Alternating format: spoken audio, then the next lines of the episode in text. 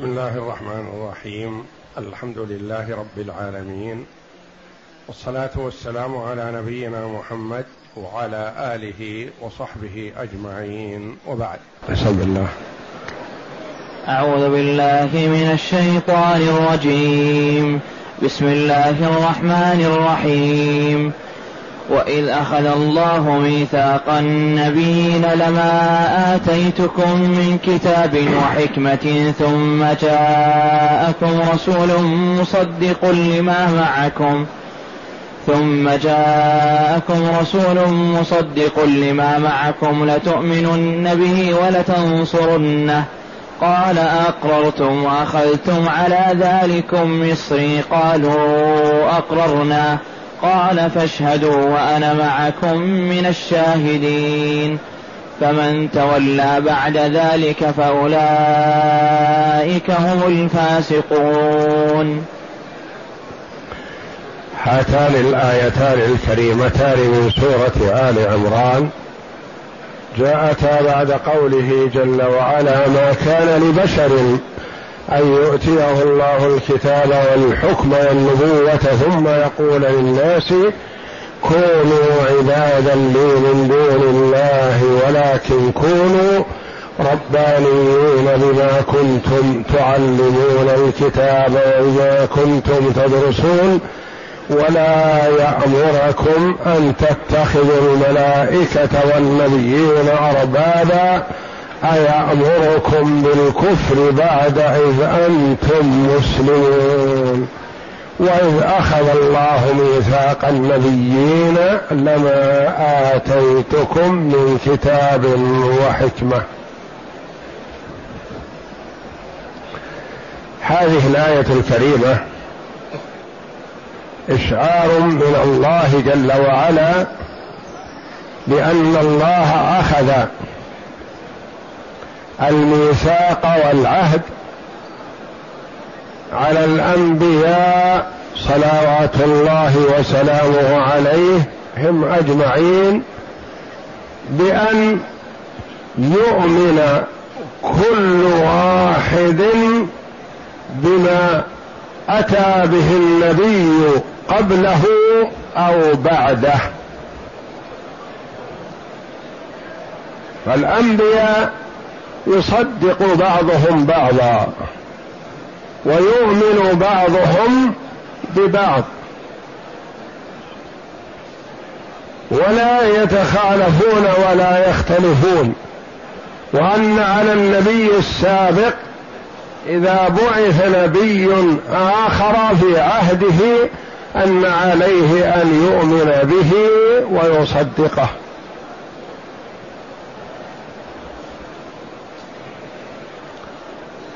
هكذا قال بعض المفسرين رحمهم الله. وقال بعضهم هذا خاص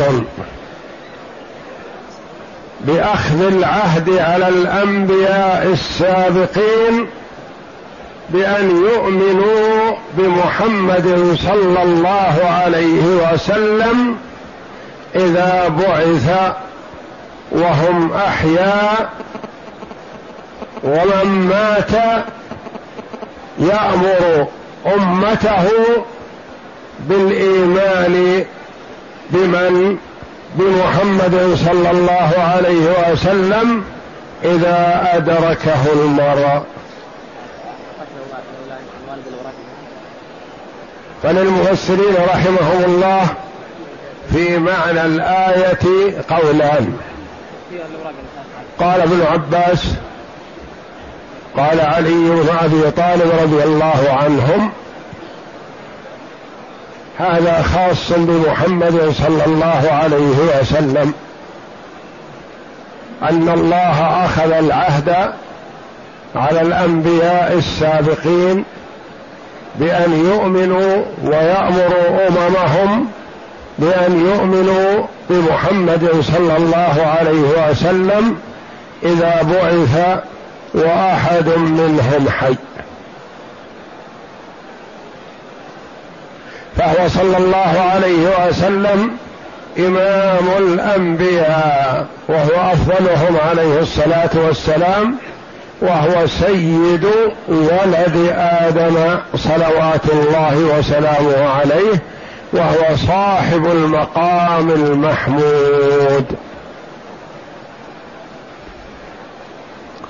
قال آخرون من المفسرين رحمهم الله هذه الآية عامة في أخذ العهد على كل نبي بأن يؤمن بالنبي الذي يأتي بعده.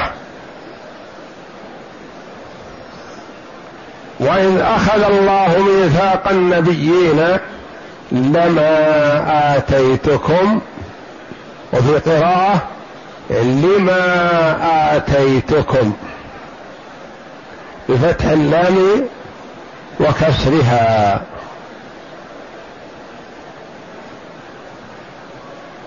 فالفتح على أنها للتأكيد وموطئة للقسم. والكسر على أنها متعلقة بأخذ. وإذ أخذ الله ميثاق النبيين لما آتيتكم. وما هذه هي الموصولة للذي آتيتكم. والموصولة بمعنى الذي. لما آتيتكم من كتاب وحكمة. أي مهما أوتي أحدكم من الكتاب والوحي والحكمة والفقه عليه أن يؤمن بالنبي الذي يبعث بعده أو يؤمن بمحمد صلى الله عليهم وسلم.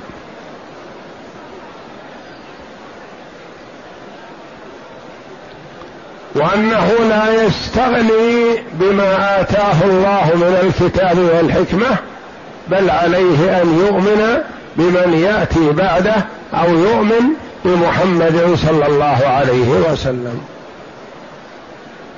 ثم جاءكم رسول المراد بالرسول هنا على القولين على القول الأول أن المراد النبي صلى الله عليه وسلم ثم جاءكم رسول الذي هو محمد صلى الله عليه وسلم.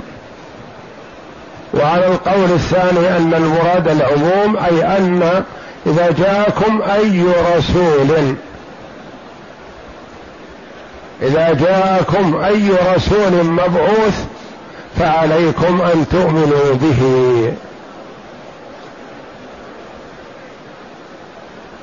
ثم جاءكم رسول مصدق لما معكم. لأن من يأتي من عند الله جل وعلا فهو بلا شك مصدق لما قبله لأنه لا يمكن أن يأتي رسول بعقيدة تخالف عقيدة الرسول قبله أبدا. لأن دعوة الرسول رسل. صلوات الله وسلامه عليهم كلهم التوحيد. وإن اختلفت شرائعهم في الصلاة والصيام والزكاة والأعمال. لكن العقيدة والإيمان بالله واليوم الآخر دعوتهم واحدة ما تختلف. ولقد بعثنا في كل أمة رسولا أن اعبدوا الله واجتنبوا الطاغوت. فدعوة الرسل صلوات الله وسلامه عليهم أجمعين كلهم إلى عبادة الله وحده.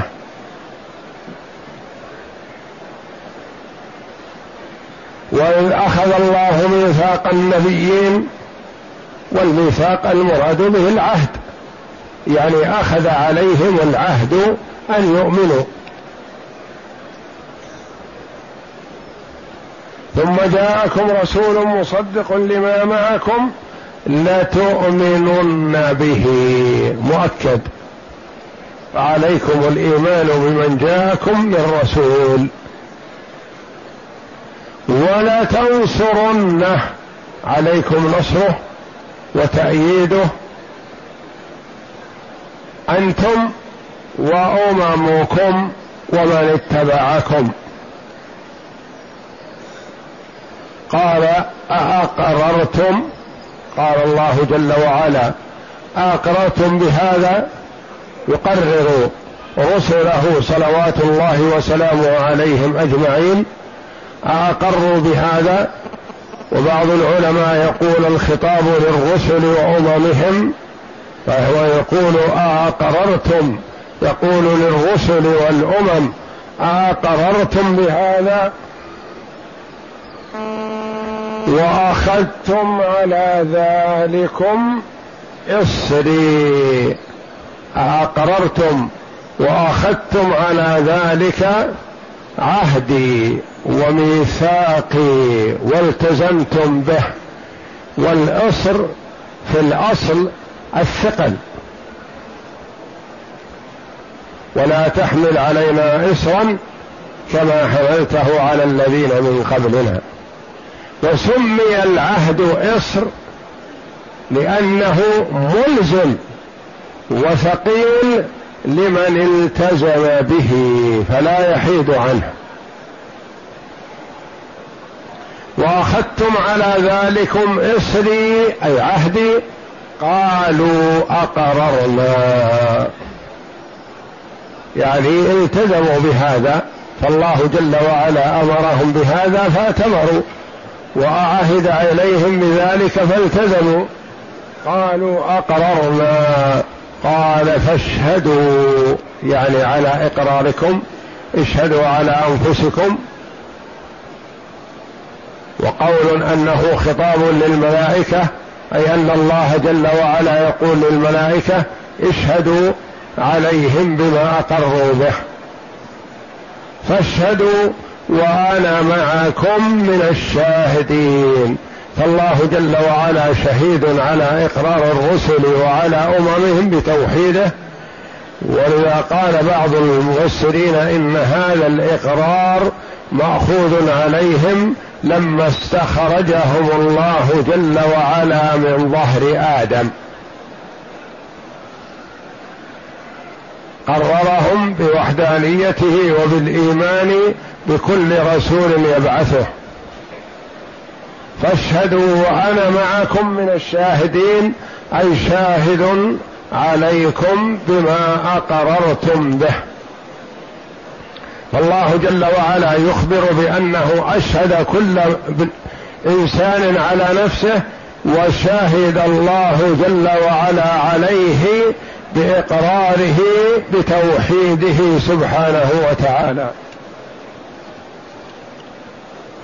فمن تولى أي أعرض ونكث وخالف ولم يلتزم بالعهد فمن تولى بعد ذلك فأولئك هم الفاسقون. والفسق الخروج عن الطاعة.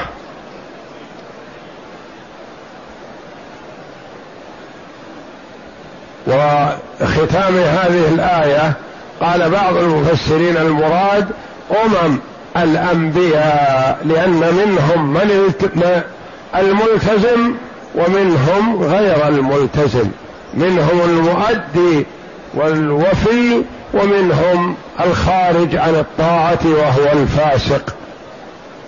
فمن خرج عن طاعة الله جل وعلا فهو الفسق والفسوق الخروج عن الطاعة ومخالفة أمر الله جل وعلا.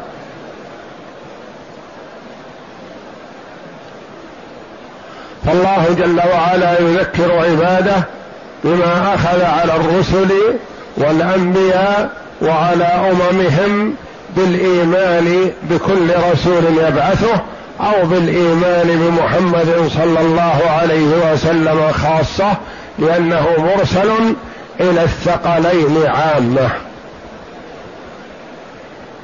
وأنه يجب على من أدرك زمن محمد صلى الله عليه وسلم أن يناصره وأن يؤمن به وأن يلتزم بأمره وينتهي عن نهيه صلوات الله وسلامه عليه. يخبر تعالى أنه أخذ الميثاق على كل نبي بعثه من لدن آدم عليه السلام إلى عيسى عليه السلام مهما أتى. فأول الأنبياء آدم عليه السلام وأول الرسل نوح عليه السلام وآخر الأنبياء محمد صلى الله عليه وسلم وآخرهم قبله صلى الله عليه وسلم عيسى عليه السلام. من أولهم أخذ الميثاق على الأنبياء من أولهم وهو آدم إلى آخرهم وهو عيسى. أخذ عليهم الميثاق بأن يؤمنوا بمحمد صلى الله عليه وسلم ويناصروه. نعم. أنه مهما آتى الله أحدهم من كتاب وحكمة وبلغ أي مبلغ ثم جاء رسول من بعده ليؤمنن به ولينصرنه ولا يمنعه ما هو فيه من العلم والنبوة من اتباع ما بعث بعد ما بعث بعده ونصرته. ولهذا قال الله تعالى وتقدس وإذا أخذ الله ميثاق النبيين لما آتيتكم من كتاب وحكمة أي لمهما أعطيتكم من كتاب وحكمة ثم جاءكم رسول مصدق لما معكم لتؤمنن به ولتنصرنه. قال أقررتم وأخذتم على ذلكم إصري. قال ابن عباس ومجاهد يعني عهدي قال قال محمد بن إسحاق إصري أي ميثاقي الشديد المؤكد. قالوا أقررنا قال فاشهدوا وأنا معكم من الشاهدين فمن, فمن تولى بعد ذلك أي عن هذا العهد والميثاق فأولئك هم الفاسقون. وقال علي وابن عباس رضي الله عنهما ما بعث الله نبيا من الأنبياء إلا أخذ عليه الميثاق لئن بعث الله محمدا وهو حي ليؤمنن به ولينصرنه وأمره أن يأخذ الميثاق على أمته لئن بعث محمد وهم أحياء ليؤمنن به ولينصرنه. وقال الحسن البصري وقال يعني كل نبي يأخذ العهد والميثاق على أمته. إن بعث محمد ومنهم أحد حي أن يؤمنوا بمحمد صلى الله عليه وسلم. وقال الحسن البصري وقتادة رحمه الله وأخذ الله ميثاق النبيين أن يصدق بعضهم بعضا وهذا لا يضاد ما قاله ما قاله علي بن عباس ولا ينفيه بل يستلزمه ويقتضيه. وقد قال الإمام أحمد رحمه الله جاء عمر إلى النبي صلى الله عليه وسلم فقال يا رسول الله إني أمرت بأخ إني أمرت بأخ لي يهودي من بني قريظة فكتب لي جوامع من التوراة ألا أعرضها عليه عمر رضي الله عنه طلب من صاحب له من بني قريظة أن يكتب له جوامع من التوراة ليعرضها على النبي صلى الله عليه وسلم. فجاء بها إلى النبي صلى الله عليه وسلم فتلون وجهه وتغير صلى الله عليه وسلم. فرأى عمر رضي الله عنه ذلك منه فقال آمنت بالله وبرسوله وندم واستغفر على أن لما أحضر هذه الأشياء. ثم قال النبي صلى الله عليه وسلم لو كان أخي موسى حيا ما وسعه إلا اتباعي. وفي رواية أنه قال أفي شك أنت يا ابن الخطاب؟ يعني عندك شك من رسالتي حتى تأتي بالبراهين والأدلة من التوراة. والله لو كان أخي موسى حيا ما وسعه إلا اتباعه. فما يريد منا صلى الله عليه وسلم أن نرجع إلى التوراة ولا إلى الإنجيل في ثبوت رسالته. لأن التوراة والإنجيل محرفة مغيرة وإلا فأصلها كلام الله جل وعلا حقا. كانت ما فيها إلا الحق لأنها كلام الله. لكن تدخل علماء اليهود وعلماء النصارى فزادوا ونقصوا وبدلوا وتلاعبوا بها وحرفوها. استحفظهم الله جل وعلا عليهما فلم يحفظوهما. نعم. قال قال فتغير وجه رسول الله صلى الله عليه وسلم. قال عبد الله بن ثابت قلت له ألا ترى ما بوجه رسول الله صلى الله عليه وسلم؟ فقال عمر رضيت بالله ربا وبالإسلام دينا وبمحمد رسولا قال فسري عن النبي صلى الله عليه وسلم تجديد لإيمانه وتقويه رضي الله عنه وندم على ما فعل من إحضار هذه الورقات. من التوراة. وقد أخبرنا صلى الله عليه وسلم فيما يتعلق باليهود والنصارى ألا نصدقهم ولا نكذبهم. لما؟ لأننا قد نصدقهم بباطل افتروه ولا نكذبهم لأنه قد نكذبهم بشيء من الحق من التوراة أو الإنجيل حقا. فأمرنا بأن لا نكذب ولا نصدق ولا نتباحث معهم في شيء من هذا لأن قد نصدق بباطل أو نكذب بحق. نعم. قال فسري عن النبي صلى الله عليه وسلم وقال والذي نفسي بيده لو أصبح فيكم موسى عليه السلام ثم اتبعتموه وتركتموني لضللتم إنكم حظي الأمم وأنا حظ إنكم حظي الأمم وأنا حظكم من النبيين. يعني لو اتبعتم موسى وتركتموني ضللتم لأن شريعة موسى عليه السلام منسوخة. وموسى نفسه لو وجد لاتبع محمد. وعيسى عليه السلام إذا نزل في آخر الزمان يحكم بشريعة محمد صلى الله عليه وسلم ما يحكم بالإنجيل. نعم. وعن جابر رضي الله عنه قال قال رسول الله صلى الله عليه وسلم لا تسألوا أهل الكتاب عن شيء فإنهم لن, فإنهم لن يهدوكم وقد ضلوا وإنكم إما أن تصدقوا بباطل وإما أن تكذبوا بحق وإنه والله لو كان موسى حيا بين أظهركم ما حل له إلا أن يتبعني. وفي بعض الأحاديث لو كان موسى وعيسى حيين عليهما السلام لما وسع وسعهما إلا اتباعي.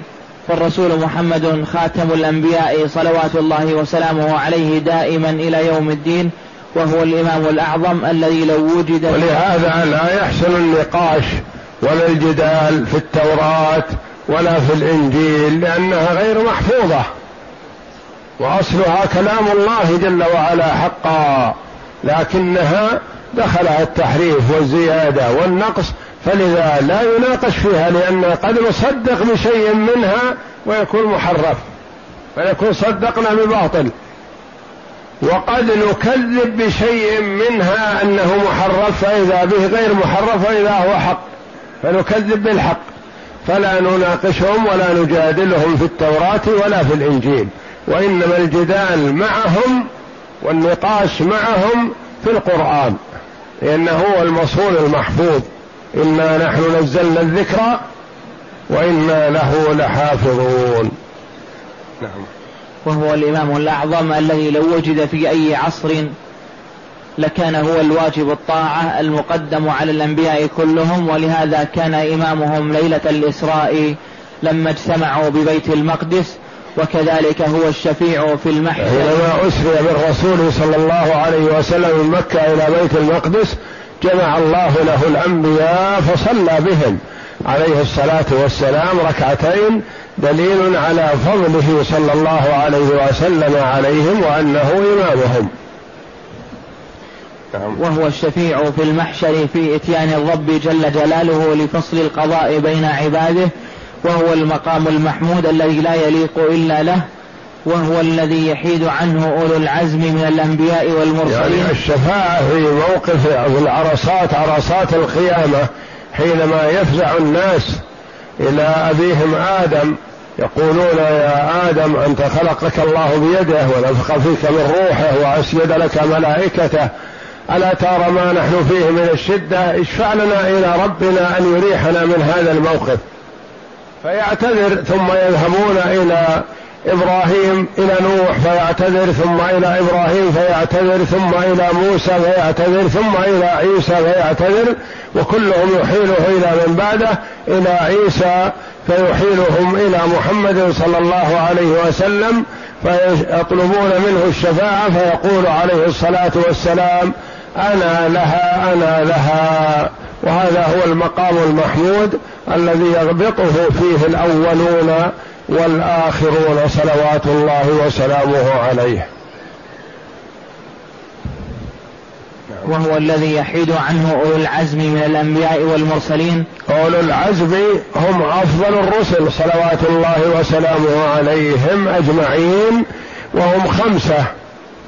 فهم نوح وإبراهيم وموسى وعيسى ومحمد صلى الله عليهم وسلم.